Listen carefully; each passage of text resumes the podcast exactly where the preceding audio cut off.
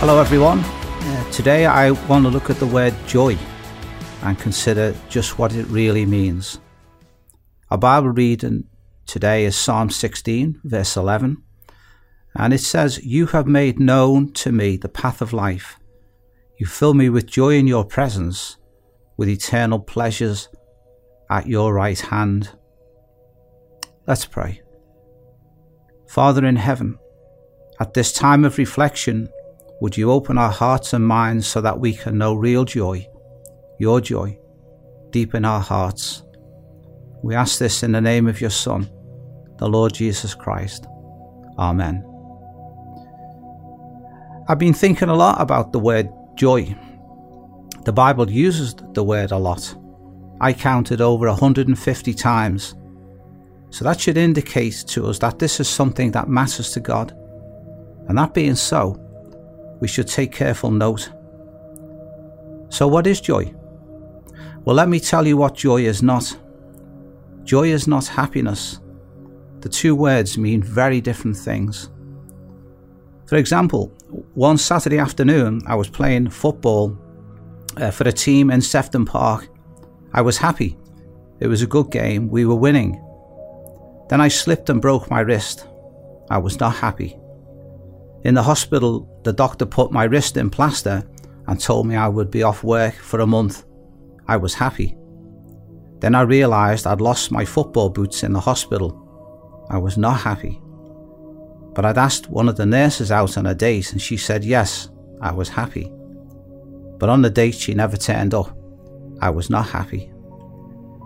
So you can see that happiness can fluctuate. It can come and go in an instant. And that's because happiness is dependent on circumstances and they can change very quickly. Happiness can be fleeting and for some very elusive. But when the Bible speaks about joy, it's talking of something very different than happiness. Whereas happiness is fleeting, joy is a gift from God, planted deep in your soul, beyond the reach of the events of this world. And once you grasp this, it changes everything. Everything. And so important is this that joy is one of the fruits of the Spirit. And the fruits of the Spirit are basically the character of God. God is love. God is joy. As C.S. Lewis once wrote, God is the most joyful being in creation. And so he is. So when he gives you the gift of joy, He's basically given you who He is, His very character. Think about that His character. When He gives you the gift of joy, the fruit of the Spirit, God expects it to grow.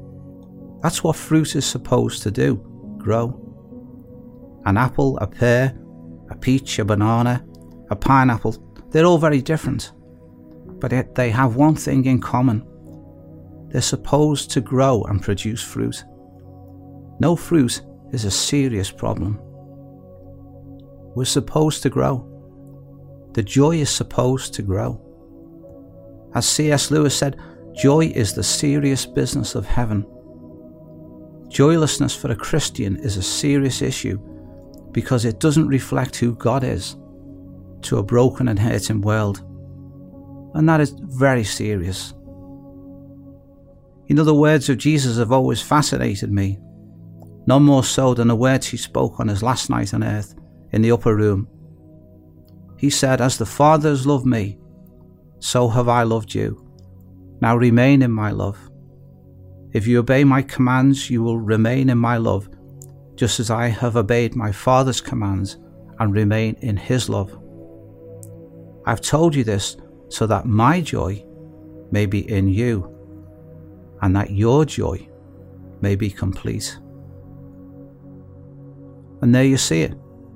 Just hours before his crucifixion, which he knew was coming, Jesus' heart was still full of joy. Joy untouched, even by what was about to happen. My joy is now your joy, he said. What a gift! What a gift! In this life, you can pursue happiness or cultivate and grow in joy. So choose wisely. grow the fruit. Amen.